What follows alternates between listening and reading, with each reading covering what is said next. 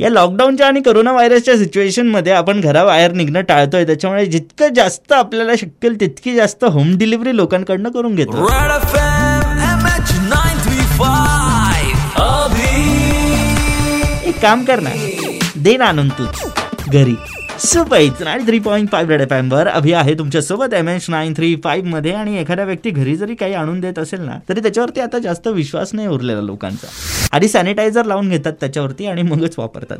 But ठीक आहे. आता तुम्हाला एंटरटेनमेंटची सुद्धा होम डिलिव्हरी होणार आहे कारण अक्षय कुमार आलिया भट अजय देवगन या सगळ्यांनी मिळून एक खूप मोठं डिसिजन आजच्या दिवशी घेतलेलं आहे की खूप मोठे मोठे चित्रपट आता ओ टी टी प्लॅटफॉर्मवरती रिलीज होताना तुम्हाला बघायला मिळणार आहे. ज्यामध्ये भुज हा अजय देवगनचा चित्रपट चित्रपट लक्ष्मी बॉम्ब अक्षय कुमारचा चित्रपट सडक टू आलिया भटचा चित्रपट या सगळ्या सिरीजची सुरुवात सुशांत सिंग राजपूतचा जो चित्रपट येतोय दिल बेचारा या चित्रपटापासून होणार आहे. चोवीस जुलैला हा मूवी रिलीज होणार आहे. द बिग बुल अभिषेक बच्चनचा हा सुद्धा रिलीज होणार आहे. त्याच्यानंतर विद्युत जामवालचा खुदा हाफिज किंवा लूट केस हा जो चित्रपट येतोय कुणाल खेमू आणि रसिका दुग्गलचा हा सुद्धा रिलीज होणार आहे. आता थिएटर्स कधी सुरू होणार? कुणास ठाऊक? सुरू झाल्यानंतर लोक किती विश्वास ठेवणार? कुणास ठाऊक? किंवा मग तिकडे आम्ही चित्रपट रिलीज केल्यानंतर किती लोक बघायला जातील?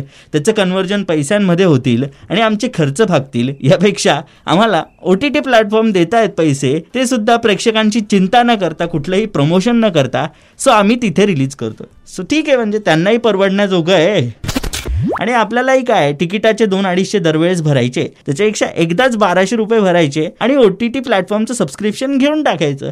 सिंपल आहे बॉस सो आता ह्या सगळ्या सिच्युएशनमध्ये रेड एफ एम अविरतपणे आणि निर्मोहीपणे तुम्हाला एंटरटेन करताय. सो हीच एंटरटेनमेंट सुरूच असणार आहे. तुम्ही कुठे जाऊ नका. मस्तपैकी ट्रेंडिंग आणि एन्जॉय करा. ऐकत राहा. जुपायचं आणि three point five red F M Gujarat रहो.